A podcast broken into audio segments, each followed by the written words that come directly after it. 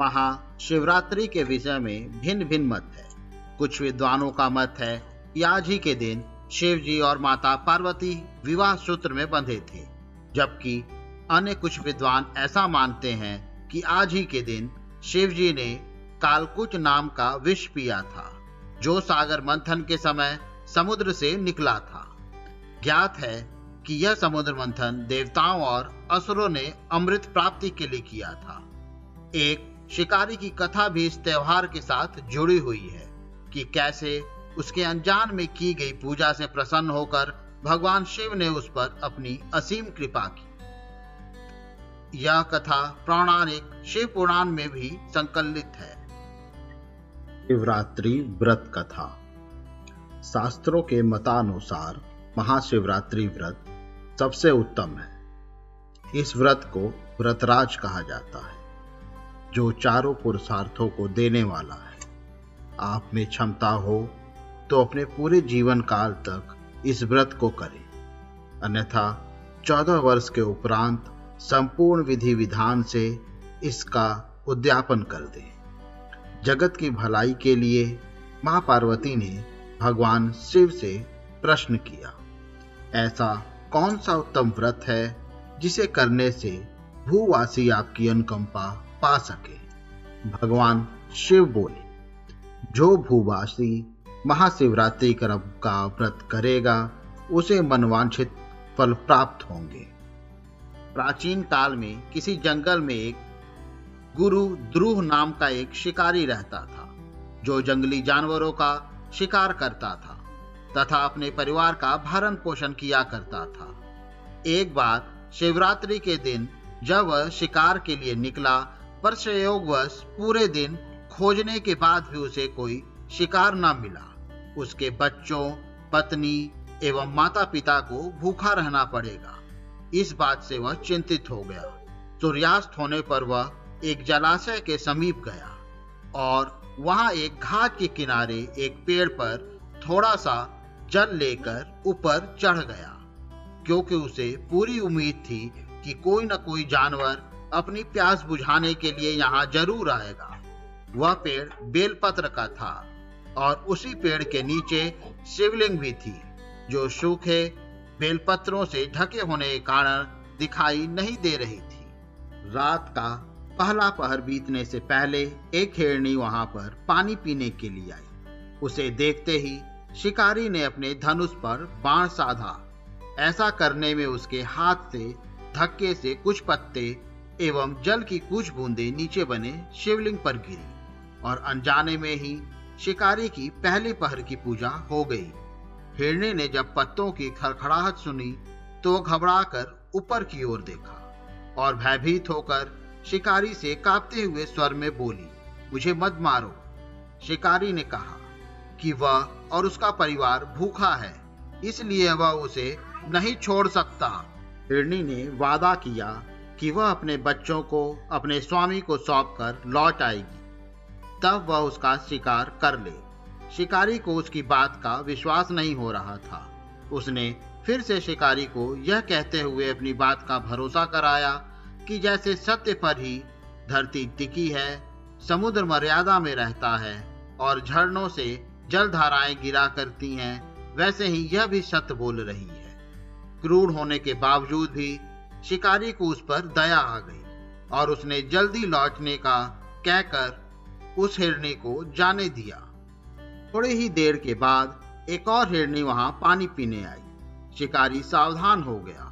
तीर साधने लगा और ऐसा करते ही उसके हाथ के धक्के से फिर पहले की ही तरह थोड़ा जल और कुछ बेलपत्र नीचे शिवलिंग पे जा गिरे और अन्यासी शिकारी की दूसरे पहर की पूजा भी हो गई। इस हिरणी ने भी भयभीत होकर शिकारी से जीवन दान की याचना की, लेकिन उसके अस्वीकार कर देने पर हिरणी ने उसे लौट आने का वचन दिया। यह कहते हुए दिया कि उसे ज्ञात है कि जो वचन देकर पलट जाता है, उसका अपने जीवन में संचित पुण्य नष्ट हो जाया करता है। उस शिकारी ने पहले की तरह उस हिरणी के वचन का भी भरोसा कर लिया और उसे जाने दिया। अब तो वह इसी चिंता से व्याकुल हो रहा था कि उनमें से शायद ही कोई हिरनी लौट के आए। और अब उसके परिवार का क्या होगा? इतने में ही उसने जल की ओर आते हुए एक हिरण को देखा। उसे देखकर शिकारी बड़ा प्रसन्न हुआ। अब फिर धनुष पर बाण चढ़ाने से उसके तीसरे पहर की पूजा भी स्वतः ही संपन्न हो गई। लेकिन पत्तों के गिरने की आवाज़ से वह हिरण सावधान हो गया। उसने शिकारी को देखा और पूछा, तुम क्या करना चाहते हो? वह बोला, अपने कुटुंब को भोजन देने के लिए तुम्हारा वध करूँगा। वह हिरण प्रसन्न होकर कहने लगा, मैं धन्य हूँ कि मेरा यह शरीर किसी के काम आएगा परोपकार से मेरा जीवन सफल हो जाएगा। पर कृपा कर मुझे अभी जाने दो, ताकि मैं अपने बच्चों को उनकी माता के हाथ में सौंप कर और उन सबको धीरज बांधकर यहाँ लौट आऊँ। कारी का हृदय उसके पाप पुंज नष्ट हो जाने से अब तक शुद्ध हो गया था, इसलिए वह विनय पूर्वक बोला, जो जो यहाँ आए, सभी बातें बनाकर चले गए और अभी तक नहीं लौटे। यदि तुम भी झूठ बोलकर चले जाओगे तो मेरे परिजनों का क्या होगा? अब हिरन ने यह कहते हुए उसे अपने सत्य बोलने का भरोसा दिलवाया कि यदि वह लौट कर न आए तो उसे वह पाप लगे, जो उसे लगा करता है, जो समर्थ रहते हुए भी दूसरों का उपकार नहीं करता। शिकारी ने उसे भी यह कहकर जाने दिया कि शीघ्र लौट आना।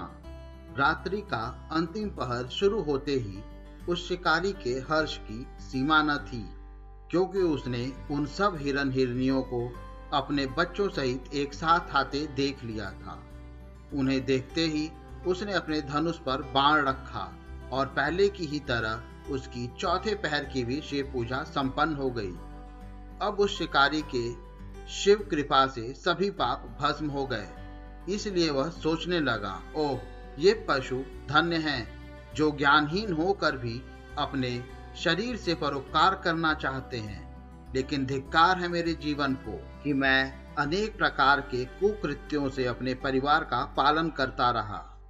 अब उसने अपना वाण रोक लिया तथा हिरणों से कहा कि वे सब धन्य हैं तथा उन्हें वापस जाने दिया।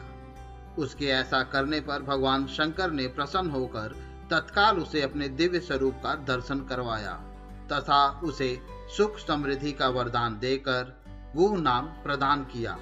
मित्रों, यही वह गुह था जिसके साथ भगवान श्री राम ने मित्रता की थी। शिव जी जटाओं में गंगा जी को धारण करने वाले, सिर पर चंद्रमा को सजाने वाले, मस्तक पर त्रिपुंज तथा तीसरे नेत्र वाले, कंठ में नागराज तथा रुद्राक्ष माला से सुशोभित है। हाथ में डमरू और त्रिशूल है।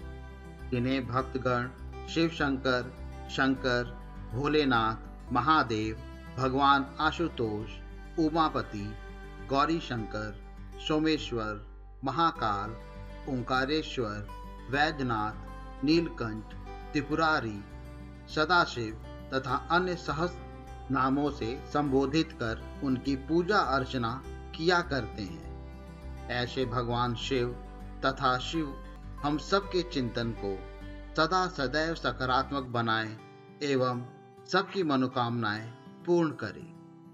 हर हर महादेव।